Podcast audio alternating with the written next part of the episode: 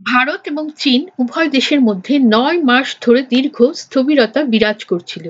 বর্তমানে ভারতীয় ও চীনা সৈন্যরা বিতর্কিত সীমান্ত থেকে সরে এসেছে, তবে বিরোধগুলি দীর্ঘায়িত হওয়ায় দুই দেশের মধ্যে সম্পর্ক পুনর্নির্মাণ অত সহজ হবে না। তবে এশিয়ার দুটি বৃহৎ দেশের অর্থনীতির মধ্যে বাণিজ্যিক সম্পর্কের উন্নতি হবে বলে আশা করা হচ্ছে। এ বিষয়ে অঞ্জনা পাসরিচা তার এক প্রতিবেদনে জানাচ্ছেন যে চীনা ও ভারতীয় কামান বন্দুক এবং ট্যাঙ্কগুলি ওই জায়গা থেকে সরিয়ে নেওয়া হয়েছে এবং সৈন্যরা হিমালয়ের পাদদেশ অঞ্চলে সীমান্তের প্যাংগং হ্রদের তীর থেকে পিছু হটেছে।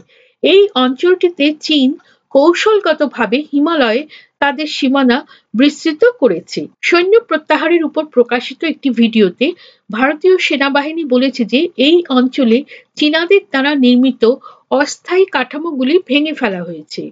ভারতের লাদাখ অঞ্চলের সবচেয়ে সংঘাতপূর্ণ এলাকা থেকে নয় মাস ধরে চলতে থাকা এই বিরোধের পরে সেখান থেকে সরে আসার বিষয়টি কিন্তু বিশেষভাবে উল্লেখযোগ্য। তবে এটি কেবল একটি শুরু। দিল্লিতে অবস্থিত চীন বিষয়ক বিশ্লেষণ ও কৌশল কেন্দ্র থেকে জয়দেব রানাদেব বলেন It's a first step, it's a tentative step, but yes, it is aimed at diffusing the tension which exists and uh, particularly at this spot around Pangong. এটি প্রথম এবং একটি অস্থায়ী পদক্ষেপ। তবে হ্যাঁ এই পদক্ষেপের উদ্দেশ্য হলো প্যাংগং হ্রদের আশেপাশে যে উত্তেজনা রয়েছে সেটি কমানো। ভারতের প্রতিরক্ষা মন্ত্রী রাজনাথ সিং এ মাসের গোড়ার দিকে সংসদে বলেছিলেন যে লাইন অফ অ্যাকচুয়াল কন্ট্রোল অথবা আসল নিয়ন্ত্রণ রেখা বা এলএসি হিসেবে পরিচিত সীমান্ত বিরোধ কিন্তু এখনও অব্যাহত রয়েছে। তিনি বলেন এলএসি তে সেনা মোতায়েন ও টহল দেওয়ার বিষয় কিন্তু এখনও কিছু অমীমাংসিত বিষয় রয়েছে। এবং আমরা আমাদের পরবর্তী আলোচনায় এগুলিতে মনোনিবেশ করব। লাদাখের সীমান্তে আরও তিনটি সংঘাতপূর্ণ অঞ্চল থেকে সেনাবাহিনী প্রত্যাহার করে নেওয়ার বিষয়ে আলোচনা শুরু হয়েছে। তবে ভারতে চীনের প্রতি ক্রমবর্ধমান সন্দেহের মধ্যে হিমালয় অঞ্চলে উত্তেজনা কিন্তু আরও বাড়তে পারে। ভারত চীনকে সীমান্তে অনুপ্রবেশের অভিযোগে অভিযুক্ত করেছে। চীন বিষয়ক বিশ্লেষণ ও কৌশল কেন্দ্র থেকে জয়দেব রানাদে আরও বলেন, The what did the Chinese hope to achieve by doing what they did? Uh, what was their intention? মূল বিষয় হলো চীনাদের উদ্দেশ্য কি ছিল তারা এই কাজ করে কি অর্জন করতে চেয়েছিল এগুলো অবশ্যই ভারতীয় পরিকল্পনাবিদদের মনে রাখার মতো বিষয় হবে এবং আমরা নিশ্চিত করব যে ভবিষ্যতে চীনাদের বিভিন্ন কার্যকলাপের প্রতি যাতে আরও সজাগ দৃষ্টি রাখা যায়। অর্থনৈতিক সম্পর্ক পুনরুদ্ধার করা সহজ হতে পারে।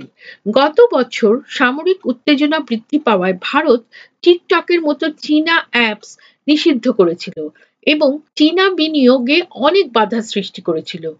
জাতীয়তাবাদী মনোভাবের মধ্যে চীনা পণ্য বর্জনের জন্য ক্রমবর্ধমান আহ্বান জানানো হয়েছিল। তবে কম দামের জিনিসপত্র থেকে শুরু করে মোবাইল ফোন পর্যন্ত চীনা পণ্যগুলির ভারতীয় বাজারগুলিতে কিন্তু আমদানি অব্যাহত রয়েছে।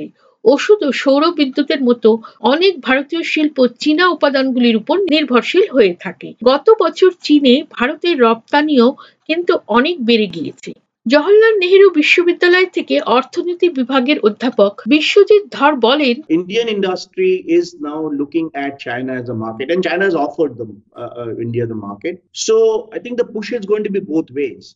ভারতীয় শিল্প এখন চীনকে একটি বাজার হিসেবে দেখছে এবং চীন ভারতকে তাদের বাজারে পণ্য বিক্রি করার প্রস্তাব দিয়েছে সুতরাং এখন দুদিক থেকেই চাপ আসতে শুরু করেছে পূর্বে এই চাপটি কেবলমাত্র সেসব খাত থেকে আসছিল, যেসব শিল্প চীন থেকে আমদানির উপর নির্ভরশীল ছিল। এখন ইস্পাত এবং অন্যান্য অনেক শিল্পক্ষেত্র চীনের বাজারের উপর নির্ভরশীল। সুতরাং সমগ্র ভারতের একটি বৃহৎ অংশ চীনের সঙ্গে সম্পর্ক স্বাভাবিক করার চেষ্টা করবে। এর অর্থ হলো এশিয়ার দুটি বৃহত্তম দেশের মধ্যে রাজনৈতিক এবং অর্থনৈতিক সম্পর্কগুলি কিন্তু ভিন্ন ভিন্ন পথে চলতে পারে।